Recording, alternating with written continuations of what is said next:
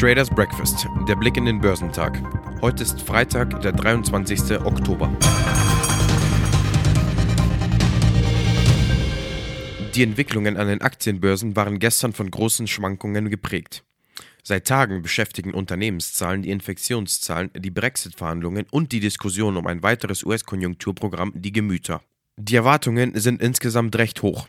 Dementsprechend sensibel reagieren die Marktteilnehmer, wenn sich eine Enttäuschung abzeichnet. Die Aktien im asiatisch-pazifischen Raum waren gemischt, da Investoren die Entwicklungen des Coronavirus beobachten. Festlandchinesische Aktien waren im frühen Handel gemischt, wobei der Shanghai Composite geringfügig niedriger war, während der Shenzhen Component um 0,12% stieg. Der Hongkonger Hang Seng Index verlor 0,35%. In Japan lag der Nikkei geringfügig höher.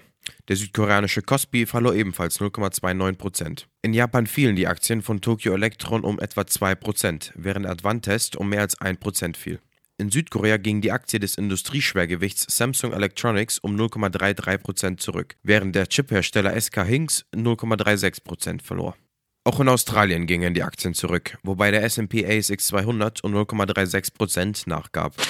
Am Donnerstag stiegen die Aktien in den USA, als Händler die jüngsten Äußerungen von Nancy Pelosi zu den Verhandlungen über die US-Konjunkturprogramme abwägten. Der Dow Jones schloss 152 Punkte oder 0,5% höher bei 28.363. Zu Beginn des Tages fiel der Dow bis zu 170 Punkte. Der S&P 500 legte um 0,5% zu und schloss bei 3.453 Zählern und der Nasdaq 100 kletterte um 0,2% auf 11.506.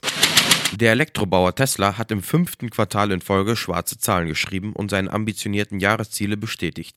In den drei Monaten bis Ende September wurde ein Nettogewinn von 331 Millionen Dollar eingefahren, wie der Konzern am gestrigen Abend mitteilte. Damit steigerte Tesla das Ergebnis gegenüber dem entsprechenden Vorjahreszeitraum um 131 Prozent. Der Umsatz kletterte um 39 Prozent auf 8,8 Milliarden Dollar.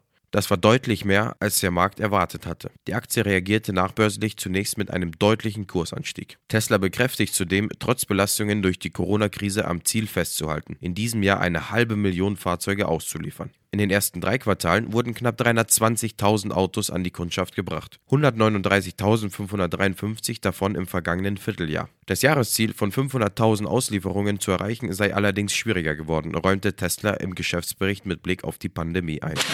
Die US-Großbank Goldman Sachs akzeptierte eine Milliardenstrafe wegen ihrer Rolle in der Korruptions- und Geldwäscheaffäre beim malaysischen Staatsfonds OneMDB. Der Finanzkonzern werde im Rahmen eines Vergleichs mit Behörden in den Vereinigten Staaten, Großbritannien, Singapur und anderen Ländern insgesamt 2,9 Milliarden Dollar zahlen, teilte das US-Justizministerium am Donnerstag in Washington mit. Goldman Sachs wird im Zusammenhang mit dem OneMDB-Skandal unter anderem beschuldigt, Regierungsvertreter in Malaysia und Abu Dhabi mit Schmiergeldern von mehr als eine Milliarde Dollar bestochen zu haben. Anwälte der Bank hatten zuvor bei Gericht in New York eine Schuldbekenntnis im Namen von Goldman Malaysia wegen Verstößen gegen das Antikorruptionsgesetz Foreign Corrupt Practices Act abgegeben. Der weltgrößte Getränkhersteller Coca-Cola leidet weiter unter der Corona-Krise, schnitt im dritten Quartal aber besser als erwartet ab. Der Umsatz sank in den drei Monaten bis Ende September nur noch um 9% auf 8,7 Milliarden Dollar. Im zweiten Quartal hatte es noch einen Rückgang von 28% gegeben. Die Öffnung von Restaurants, Stadien, Kinos und anderen öffentlichen Einrichtungen half Coca-Cola im abgelaufenen Quartal. Top-Performer im Dow waren Chevron, JP Morgan Chase und American Express. Im S&P 500 überzeugten Align Technology, Gap und Discover Financial Services am meisten. Im technologielastigen Nasdaq 100 legten Align Technology, Expedia und Marriott die beste Performance hin.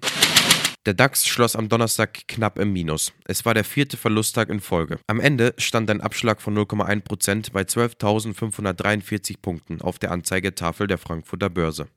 Der Eindruck, es sei bei so einer geringen Veränderung nicht viel los gewesen, täuscht aber. Denn es war eine veritable Berg- und Talfahrt, die der deutsche Leitindex gestern hinlegte. Meist ein Zeichen für viel Nervosität bei den Investoren. Die Volkswagen-Tochter Traton kommt nach eigenen Angaben besser durch die Corona-Krise als erwartet. Der Nutzfahrzeughersteller mit den Marken MAN und Scania hat die Verluste aus den ersten beiden Quartalen von Juli bis September fast aufgeholt und kommt nach neun Monaten auf ein bereinigtes operatives Ergebnis von minus 10 Millionen Euro, wie Traton am Mittwochabend mitteilte. Vor einem Jahr stand auf dieser Basis noch ein Gewinn von 1,47 Milliarden Euro zu Buche. Im dritten Quartal allein erwirtschaftet Traton ein operatives Ergebnis von 160 Millionen Euro. Sondereffekte von 50 Millionen Euro sind darin bereits enthalten. Die renditeschwache Münchner Tochter MAN, die den Konzern im ersten Halbjahr in die rote Zahlen gezogen hatte, verhandelte mit der Belegschaft über den Abbau von mehr als 9000 Stellen. Im Gesamtjahr dürfte damit ein bereinigtes operatives Ergebnis zu Buche stehen. Der Autozulieferer und Reifenhersteller Continental rutscht trotz einer allmählichen Erholung nach dem Corona-Einbruch auch im dritten Quartal in die rote Zahlen. Wertminderungen wegen des absehbar schwächeren Geschäfts in den kommenden Jahren sowie Umbaukosten für das Sparprogramm schlagen im dritten Quartal mit zusammengenommen gut 1,3 Milliarden Euro zu Buche, wie das Unternehmen überraschend am gestrigen Abend nach Börsenschluss mitteilte. Adidas hat sich in einem Bericht des Manager-Magazins zufolge nun doch für einen Verkauf seiner US-Tochter Reebok entschieden. Die Transaktion könnte sogar bis März 2021 durch sein. Reebok ist seit Jahren ein Restrukturierungsfall. Die hohen Erwartungen, die mit der Übernahme 2006 verbunden waren, konnte das Unternehmen nie erfüllen. Zuletzt hatte Adidas die Marke wieder ganz auf Fitness ausgerichtet. Vorstandschef Kaspar Rostedt hatte immer wieder erklärt, Reebok selbst sanieren zu wollen. Jedoch wird seit Jahren immer wieder über einen Verkauf spekuliert. Bei den Anlegern kam die erneute Spekulation gut an. Die Aktien drehten im Plus und führten den DAX an. Top-Performer im DAX waren Merck, MTU Aero Engines und Adidas. Vor dem Wochenende werden die Einkaufsmanager-Indizes für das verarbeitende Gewerbe und den Dienstleistungssektor sowie die Market PMI-Indizes für Deutschland und die Eurozone veröffentlicht. In den USA wird ebenfalls der Market PMI-Index gemeldet. Geschäftszahlen kommen von Daimler, KWS Saat, Atos Software, ABB, BB Biotech, Schindler, Barclays, American Express, Goodyear und Royal Caribbean. Der heutige Tag bringt gemischte Gefühle mit sich. Beim DAX wird ein Plus von etwa 15 Punkten erwartet. Beim Dow Jones rechnet man mit einem Minus von 80 Punkten und beim SP 500 sollte es kaum Bewegung zum Börsenstart geben. Beim technologielastigen NASDAQ 100 sieht es am besten aus. Hier wird ein Plus von etwa 160 Punkten erwartet.